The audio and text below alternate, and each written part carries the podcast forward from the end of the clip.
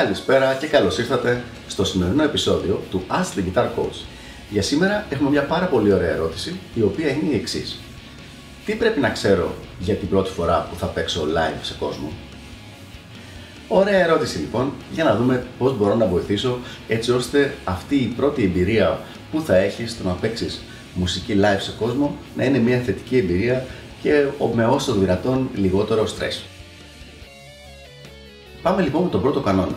Ο πρώτος κανόνας είναι ότι πρέπει να είσαι τουλάχιστον 30% καλύτερος από αυτό που πρέπει να κάνεις στο live. Δηλαδή, αν έχεις να παίξεις ένα κομμάτι το οποίο είναι σε μια ταχύτητα στα 100 BPM και να το παίξετε live σε αυτήν την ταχύτητα, στο σπίτι σου εσύ πρέπει να μπορείς να το παίξεις τουλάχιστον στα 130. Την ώρα που παίζεις live συμβαίνουν διάφορα πράγματα. Πρέπει να προσέχεις τον τραγουδιστή να μην μπλεχτεί με το καλώδιό σου. Πρέπει να προσέξεις τον μπασίστα να μην σε τρακάρει με τον μπάσο. Πρέπει να ακούσεις το ρυθμό, πρέπει να παρατηρήσεις το κοινό για να βλέπεις πού θα πας, πού θα τραβήξεις την προσοχή, έτσι ώστε να είναι ένα ωραίο show και για το κοινό. Και όλα αυτά τα πράγματα τραβάνε από την υπολογιστική δύναμη, ας πούμε, η οποία κανονικά θα πήγαινε στο παίξιμό σου. Άρα πρέπει σίγουρα να είσαι αρκετά καλύτερος από αυτό που χρειάζεται να κάνεις εκείνη τη στιγμή live. Και αυτό ισχύει γενικότερα για τον πρώτο καιρό που θα παίζεις live. Και όταν λέω πρώτο καιρό, δεν εννοώ τα πρώτα δύο κομμάτια, τα πρώτα 10 λεπτά.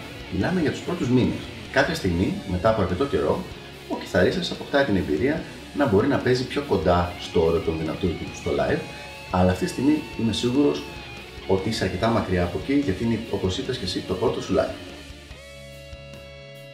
Δεύτερος κανόνας και πάρα πολύ σημαντικός επίσης. Σιγουρέψου ότι έχεις μελετήσει τα πράγματα που είναι να παίξεις, δηλαδή τα κομμάτια, φορώντας τη ζώνη σου.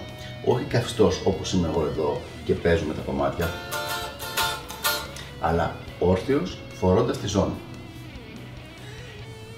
Ο τρόπος κρατήματος της κιθάρας όταν καθόμαστε με το πώς είναι όταν είμαστε όρθιοι είναι αρκετά διαφορετικός.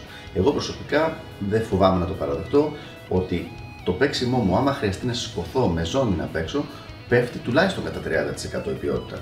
Γιατί είναι διαφορετική η θέση του οργάνου, οπότε οποιαδήποτε τεχνική είναι κάπως γυαλισμένη και βασίζεται σε μικρές μικρές κινήσεις, δεν μπορεί να γίνει με μεγάλη ακρίβεια. Οπότε λοιπόν, αν έχεις σκοπό να παίζεις live, πρέπει οπωσδήποτε ένα μέρος τουλάχιστον της μελέτης σου να γίνεται και με ζώνη όρθιος κανονικά σε συνθήκες όπως θα έπαιζες στο live.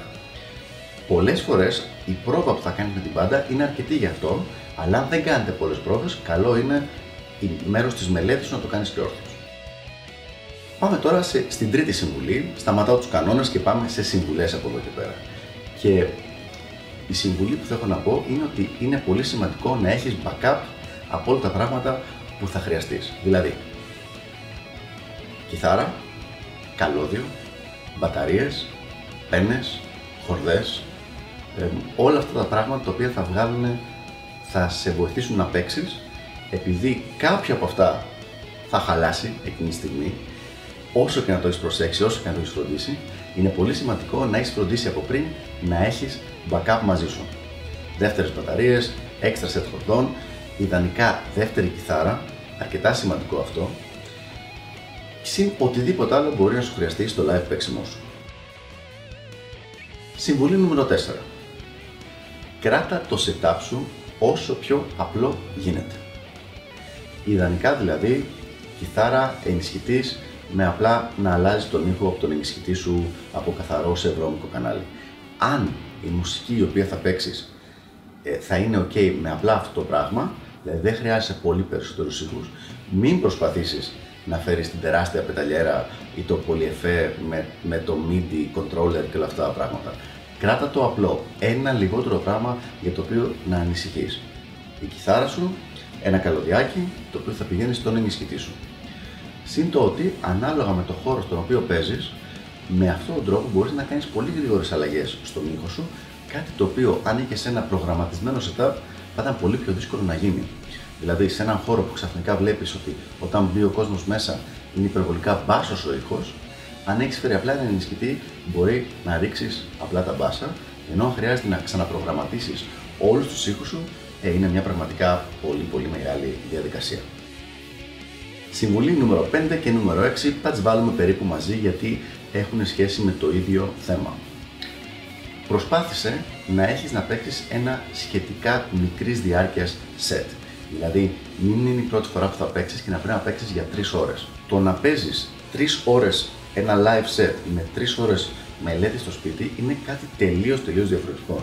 Όταν παίζεις live και τις 3 ώρες είσαι υποχρεωμένος να παίζεις. Δεν μπορείς να σταματήσεις κάποια στιγμή επειδή να πεις «Α, θέλω διάλειμμα, κουράστηκα», παρά μόνο αν έχει κανονιστεί από πριν αυτό το πράγμα και με τους υπόλοιπους. Θα το δούμε παρακάτω. Όταν παίζεις σπίτι σου, κάνεις την άσκησή σου 10-15 λεπτά, μετά κάνεις ένα διαλυματάκι. Αν σε πονέσει το χέρι σου μετά από 2 λεπτά μελέτης, σταματάς για μισό λεπτό. Ε, εναλλάσσεις θέματα που έχουν σχέση με ear training ή με διάβασμα παρτιτούρας ή με τεχνική. Οπότε, ναι, μεν παίζεις 3-4, μπορεί και 8 ώρες την ημέρα, αλλά δεν είναι συνεχόμενο στρες για τους μίσου αυτό το πράγμα. Επίσης, όταν παίζεις live, ειδικά τις πρώτες φορές, υπάρχει πολύ περισσότερο στρες.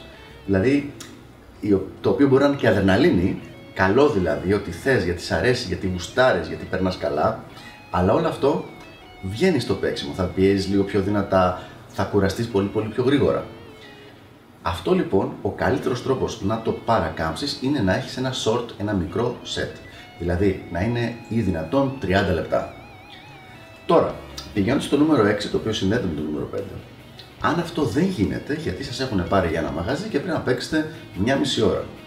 Πρέπει να το πλανάρεις από πριν με την υπόλοιπη μπάντα, έτσι ώστε να δίνεις στα χέρια σου τη δυνατότητα να κάνουν ένα διάλειμμα ανάμεσα στα διαφορετικά κομμάτια. Για παράδειγμα, μπορεί κάποια στιγμή να κάνει ένα solo drummer. Εσύ να ξέρεις το πότε θα γίνει το solo αυτό, ώστε εκείνη την ώρα να κάτσεις να χαλαρώσουν λίγο τα χέρια σου. Μπορεί να είναι ένα κομμάτι, ένα σημείο ενός κομματιού που να είναι ακαπέλα, να τραγουδήσει μόνο ο τραγουδιστής, να κάνει τα πιο ας πούμε σολιστικά του, τα φωνητικά και εκείνη την ώρα εσύ ξεκουράζεσαι ή κάνεις κάποιο stretching στα χέρια σου. Επίσης, ανάμεσα στα κομμάτια, όση ώρα ο τραγουδιστής κατά κάποιο τρόπο διασκεδάζει τον κόσμο, το ίδιο πράγμα. Εσύ είσαι, έχεις χαμηλώσει την κιθάρα, κάνεις τα, τα, τα stretches σου ώστε τα χέρια να φύγει η ένταση και το στρες από πάνω τους και να είσαι έτοιμος για το επόμενο κομμάτι. Και με αυτόν τον τρόπο είναι πολύ πιθανό θα μπορέσεις να συνεχίσεις τη μία και τη μία μισή ώρα χωρίς κάποιο ιδιαίτερο θέμα. Αυτές λοιπόν νομίζω ότι είναι οι συμβουλές μου για την πρώτη φορά που θα παίξεις live. Πρέπει να ομολογήσω ότι σε ζηλεύω.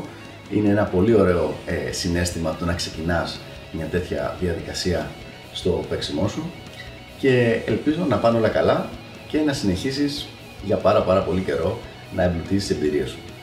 Αυτά λοιπόν από μένα και τα λέμε στο επόμενο Ask the Guitar Coach. Γεια χαρά!